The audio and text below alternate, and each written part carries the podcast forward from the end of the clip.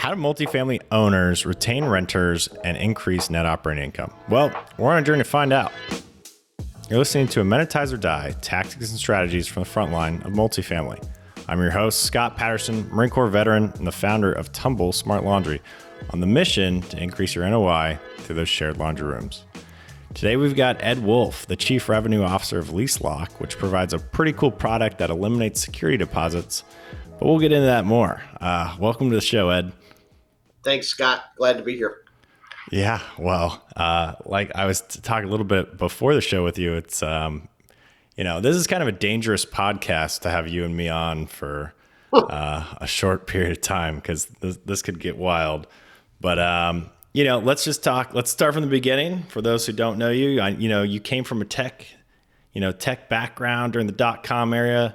You know, you made the move into property management side. You know, running their IT orgs. Went in the C suite, Pinnacle, Cortland, President RealPage, COO at Miller Lowry. You know, like what what haven't you done? Now you're at LeaseLock. So uh, tell everyone tell everyone who you are and uh, and maybe a little bit about LeaseLock. Sure. So, uh, you know, I spent the last 25 years in real estate, uh, property management, and tech.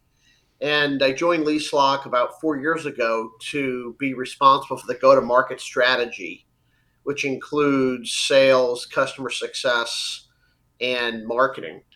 Uh, and ultimately, um, the reason what drew me to LeaseLock were really our two co founders, um, Reichen Lehmkuhl, um, who won the amazing race and Derek Merrill, who did a number of startups in LA. And what I saw was a very unique product that when I was running operations at Pinnacle, Cortland, uh, and Place Properties, uh, I would have deployed this product in a heartbeat because most people hate security deposits. They don't like the friction that it creates on the front end. And then, even worse, they don't like the friction it creates on move out, right? Because right. everybody is hoping they get their security deposit back, but rarely do they. And then you have property accounting that is doing reconciliations and audits and issuing checks that never get to the resident because they haven't updated the move. And so it just, the friction on the front end and on the back end is just problematic all the way around. Um, and also, LeaseLock was a cool company, hip in Silicon Beach, and you know was really started by Reichen because he was an actor, yeah. won the Amazing Race, and tried to get an apartment in New York. And they're like, "Hey, bro, you can't qualify. You need to make eighty times your income." And he's like, "What? I got the money in the bank." And so Reichen started, you know, self-funding some of these folks. Uh, and the next thing you know, LeaseLock got born 10 years ago. And, you know, we're backed by a couple of uh, military, you know, uh, hivers and strivers. Um, and because he graduated from the Air Force Academy, uh, you know, Reichen's just cool in so many different ways. But it's a good joke. It's a good joke. Uh, also an amazing guy. So, yeah. I mean, yeah. So I, I obviously know Reichen. Uh, Hivers and Strivers is a big investor in, in Tumble and yep. uh, and how I met Reichen. Um, but you know, I, I feel like everyone out there has has the the fir- that that story that sticks with them about the first time they didn't get their security deposit back. Yep. Um, for me, it was like literally the first time I was a renter, and I remember spending a lot of time kind of rehabbing the house that we had rented and got nothing back and was just like, whoa, like this can't be legal. And, you know, sure enough, it just, you know, it, we didn't rent from that apartment, you know, that property management company again, but it was just like a, a, a hit to the gut. And then it kind of turns you into this person where you're like wanting to do document everything and do all this crazy stuff. You know, and one of the things that I, I think is really cool about LeaseLock is it's no longer about a security deposit, right? Like this is what like why does a security deposit exist? It's really to secure risk from the renter, right? And now you guys are doing some fantastic stuff with AI and sort of large data to to really hone in on on it's it's an insurance product, right? Yeah, it's an insurance product. It's a good um, good segue. Insurance product, but we're really a data and analytics company. Um, we're less an insurance company, even though we're the only lease insurance product on the market that replaces deposits altogether. At the end of the day, we have access to 2 million records of ledger data that really prescribes the right coverage per asset. So, you know, you don't want to overinsure, you don't want to underinsure, and at the same time, you want to leverage the data to maximize the true value of the asset. Right. Which is why we've the, the business has accelerated significantly because people are like, hey, if you can generate two hundred dollars of NOI per unit, I'm all in. Let's go. Yeah, absolutely. Well, and it's like, and it's the whole hassle, right? And it's like I live in San Francisco, you know that. Um, here, like you have to have interest on anything that you collect, and there's like all these rules and protections, and at the end of the day, the original reason that a security deposit even existed just doesn't make it makes sense. It's like, yep. what do you do? Exactly. well, I mean, so obviously, I love LeaseLock. This is a show about amenities. To me, um, to me, not paying a, a, deposit and paying, you know, maybe a little more in rent or whatever, and it's not even it's not even a little bit more. It's actually like less of a deposit to the renter usually, right? Correct. It's it's the the amount is de minimis right. in the grand scheme of things.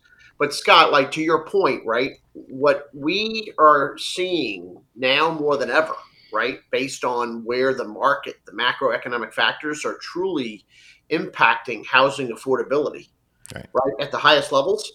So what we are seeing, and the reason why we've grown 400% is because the property management company sees LeaseLock as an amenity.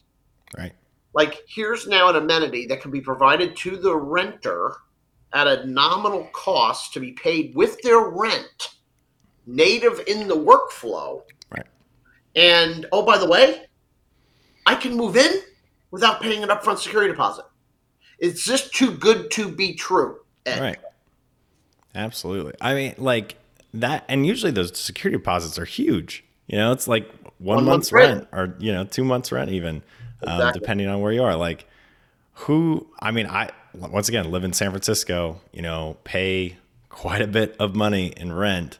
Yep. Like, who's just got a few grand sitting around for for funsies these days? You know, I mean, hopefully, hopefully you do, but. Um, but you know, but that that's that's money that's for a rainy day, right? right? Not for living.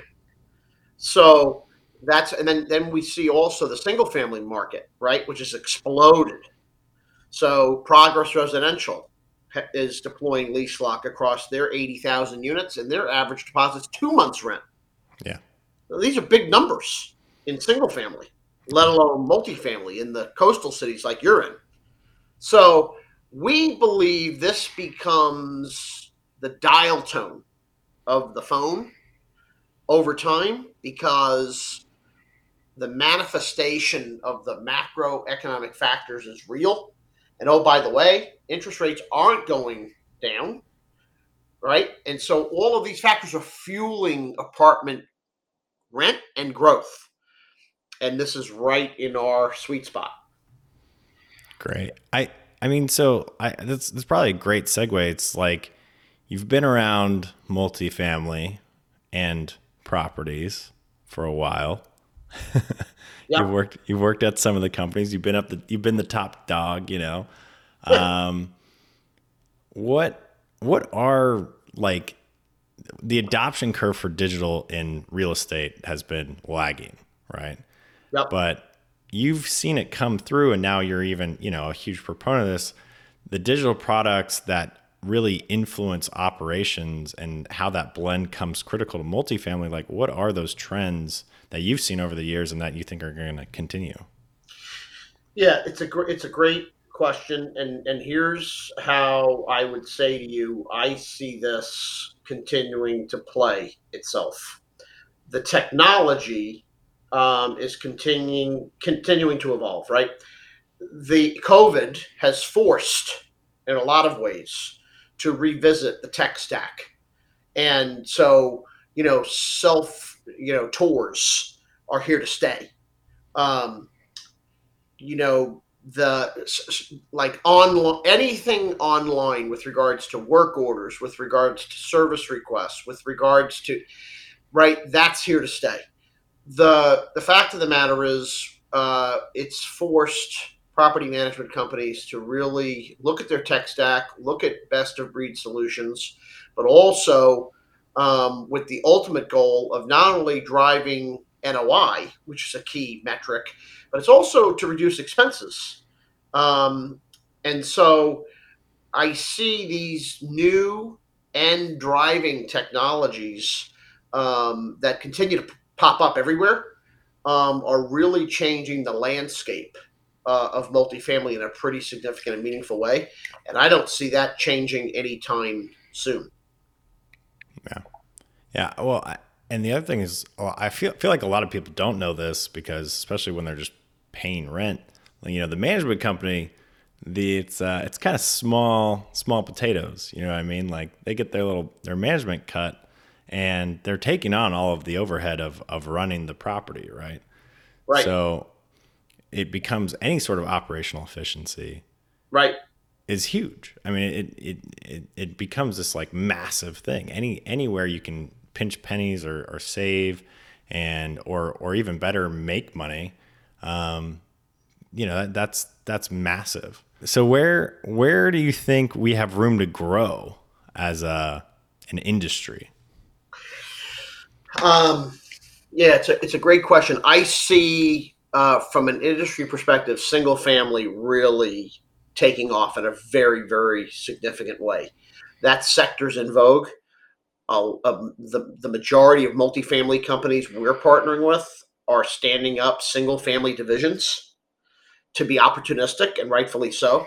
Um, so I see that as as one significant uh, trend that I think will continue. Um, number two, the the streamlining and driving for tech efficiency, um, whether it's revisiting your CRM, whether it's revisiting uh, your lead to lease, um, and all of the technologies that impact that. Um, third would be anything around risk mitigation exposure that ultimately helps improve the ancillary income component that is ripe for the picking. Um, because look, at the end of the day, Scott, uh, the underwriting is is going to be tough to pencil with these crazy valuations. Yeah. So, in order to make the numbers work, you either got to get really creative, you got to leverage technology to bring about measurable efficiency, and or you have to look for ancillary income opportunities um, to help offset expense. Yeah, I mean, that's what we do.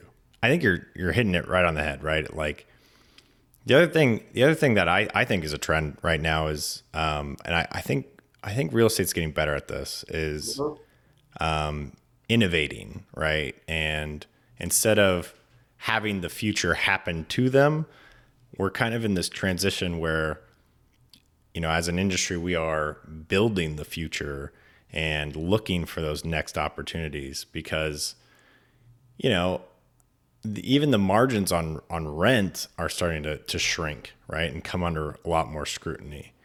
Um, so it's like, well, if all we're doing is monetizing square footage, well, how do we better monetize square footage? Um, yeah. So you know, it's like I, to me, I think there's so much room to do very cool things, right? And talk a lot about it, about it at Tumble, you know, using automation, you know, better utilizing sort of unused space or um, transient, transiently used space. Uh-huh. Um, and I, I, I truly think that using technology like that's the future, right? Like, right. how cool is that? How cool is it to work in that industry where we get to create it? Yep, hundred percent. So we focus on pretty major metropolitan cities. I mean, yep. Texas is a little bit different um, of a market, but traditionally we're talking about New York City, uh, San Francisco, Los Angeles, San Diego, you know, major coastal cities. Yep. Chicago, if you want to call it on the coast. Um, but what I see is people looking for value, right? And you know, we had this tremendous amount of rent growth. It, you know, we kind of like went down for a minute and during COVID, and then we came right back, like literally right back. San Francisco is right back where it was pre-pandemic, um, and it's still. I mean, we haven't overtaken New York again, but we're still second in the like world. Um, so what I think is going to be very important, especially going into any sort of economic downturn or tightening of anyone's belt, is you really have to deliver value you know, um, and it has to be value that is tangible to people, right? So value that people really care about. Yep. And that used to be, you know, I don't know, pools and gyms and I don't know, movie theaters and weird like hangout spaces that you could rent but not really hang out in, right? Like yep. that used to be kind of the allure, but nowadays I think what people are looking for is like how how is this going to help me make money or how is this going to help me better live? How is this going to make me more efficient? Because you know, people's time is the most valuable resource they have. And you know, and, and that's the way that we look at at laundry in these shared laundry rooms is like, okay, first of all, these laundry rooms suck just in general. Yeah. Like doing laundry is terrible, but like doing laundry in these laundry rooms is like even worse. So if we're able to change that experience and then even better allow a way for both the property and the resident to make money on the side. Yep. I mean that there you go. Like that. I mean go. that's that's a win. So totally. Um, I think that's going to be the trend, and and going forward on from like a renter perspective, is like which property is going to deliver most value. Yeah, I would agree with that. See what I'm what I'm seeing right because we represent the top 100 MSAs, and you know double digit rent growth is going to be really tough to continue. What I'm hearing is five to seven percent next year, which is still healthy. Right. It's not anywhere close to the double digit. You know, the, for a friend of mine that lives in Orange County got a 25% rent increase. He's like, I'm out. I mean, where's the top though? You know what I mean? Like, right. We, we talk about inflation uh, a lot. We're talking about, you know, interest rates attacking inflation. We're talking about ways to sort of do all sorts of monetary policy changes to tighten belts, but you know, fiscal tightening. Um, but where does it like if an, if the industry is totally reliant on rents increasing or being able to flip properties? Yep. That seems kind of detrimental, right? Like that is just going to put you under more and more scrutiny as that goes, right? Because who's the one paying the rents? Well, it's normal people. Um, and so if they're if if re, like if income growth is being outpaced by rental growth, especially as a percentage of that income, I mean that's not good for our own industry. And so it's like it's like you got to look at this very differently. Yeah. If, if besides like oh, you know, we're going to expect, you know, 20% rent increase or rent growth or, you know, a lot of what I hear is like, oh, well, we're going to install in unit washers and dryers and we're going to see, you know, $500 a month increase in rent. I'm like, no, you're not. Right. like, exactly. You're, you're what, what, what calculator are you using? Exactly. Um, yeah. I mean, I've, I've, I've heard a lot of things now. I mean, geez, I've, I've only been doing this for almost four years now. So have met a lot of really great people and who are very smart. And, you know, we, we hit a fantastic bull market. Um, but I, I think it's kind of time to come back to reality here. Well, and the other thing, right, to your point, uh, I agree completely. I think the pendulum has swung too far. Yeah. And I think it's coming back now, right? Because you're seeing people be more have to be more realistic. Yeah. Um, right, because of a lot of the macroeconomic factors that are driving market uncertainty. Right, we'll get through it like we always have, um, but I think we we have to be, you know tread carefully and cautiously. Yeah. Well, and and like what the, the that crazy stat, right? We have to build what is it, four million units? I don't remember. Um, oh yeah, uh, we, yeah. We're we're uh, we need four million units by 20, 30. 30? 20 What did you think? What did you say? Twenty twenty five or twenty thirty? I thought it was twenty thirty or even later. Yeah, I think you're right. But I mean, and that's just to catch up. Right. Like that's that's that's like, hey, you know, just to just to like kind of get to a a meaningful supply of housing, we need to build this.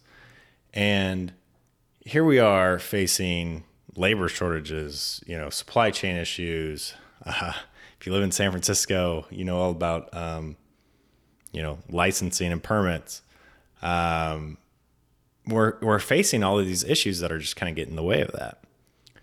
And on top of it, we're facing this huge need to decarbonize all of these properties, commercial and and uh, residential. And it's like we're currently not setting ourselves up for success if that's the actual goal. Yep. And you know, I I always like to think about the future and you know, what does real estate look like? Does it continue to do we continue to build things in the same way? Well, no. I mean, even look at the last 30 years, we haven't built things in the same way. We don't there's new materials, there's new methods, you know, there's there's new there's different consumer needs. So, how do we stay ahead of it as an industry? And I think technology is probably one of the most pervasive changes kind of out there, right? Like last what 20 years, my lifetime. I'm well, I'm not 20 anymore. Um, my lifetime has seen dramatic changes. I was we were joking about 56k uh, modem dial up this morning, um, and you know, like what is the next thing? And to me, a lot of that, I think real estate is in this perfect position to kind of build, be part of that next phase, to like literally be the foundation again, um, and not just like renting office space or you know warehouses. Like, I mean, like creating micro factories in urban areas, you know, um, having a multi-family property with a uh, hanging farm, a vertical farm in the basement, mm-hmm. um, becoming, you know, micro factories where you have 3D printing and robotics generating things that usually have to come from overseas or across the country. You know, I, I see this as one of the greatest times ever to look at ancillary revenue options for real estate to subsidize housing. Yep. Um, because we've we've hit the top. Like I don't think you can keep raising rents sustainably. Right. right. At least, at least you know during times of again economic pressure and uncertainty. You're right. Uh, there there there comes a, a point where you've hit the ceiling and you've got to self correct. Look what's happening in the housing market. Right. right. Some of the hottest markets, Phoenix, Vegas, right? They're correcting in the 10 to 20% range. Right. Um, so it has to. Yeah. I think luckily we've we learned our lesson from 2008 about overlevering. I mean, I hope we did. um, so I don't think we'll see quite like a as much of a distressed asset market um, as we did back then, where I mean, if you had cash back in 2008, 2009, I, you did pretty well. Um, but I do think that there's the the rent increase and sort of the and the other thing is like we're getting regulated into this. Um, I mean, there's been four or five new rent control measures popping up around uh, California. Yep. Um, they're popping up all over the country now.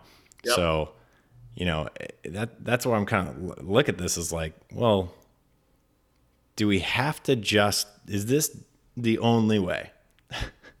right. And you know, how do we better utilize this square footage? How do we how do we match the laundry room revenue square foot or the laundry room per square foot revenue to be the same as the floor above it? Yep. How do we match the storage unit revenue to be at the same as the floor above it? How do we match, you know, all these things? Um, because I don't think we've been effectively using it. Well, and also the, the other thing that I will I will say to you, right, that um, it's to me it's fascinating to see Scott how uh, things continue to evolve and change. Like, you know, I didn't want to be in the package business, right? Right, and you know, there was the one element of creating standalone lockers. Then there were package rooms. Yeah. Then right, um, and look at how that has continued to evolve. Right. I mean, no longer. I mean, everyone now is either having their groceries delivered or, you know, Amazon is you know the click of a button. So it's sort of like either you pivot or you're or you'll be left on to, to, on the on the sidelines if you're not able to keep up and get creative.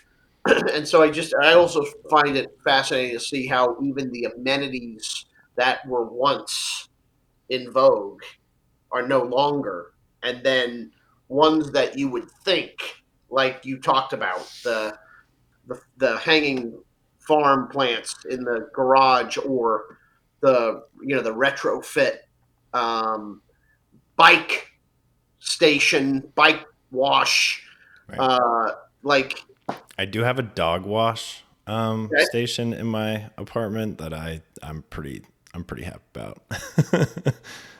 yeah, well, so like you know, and by the way, right, the, the those people that are dog lovers, yeah, right. There's a list that are must-haves right? Dog bath stations and people that are, I mean, literally the, the, the, the, bikes, especially in these cities where you don't need to own a car.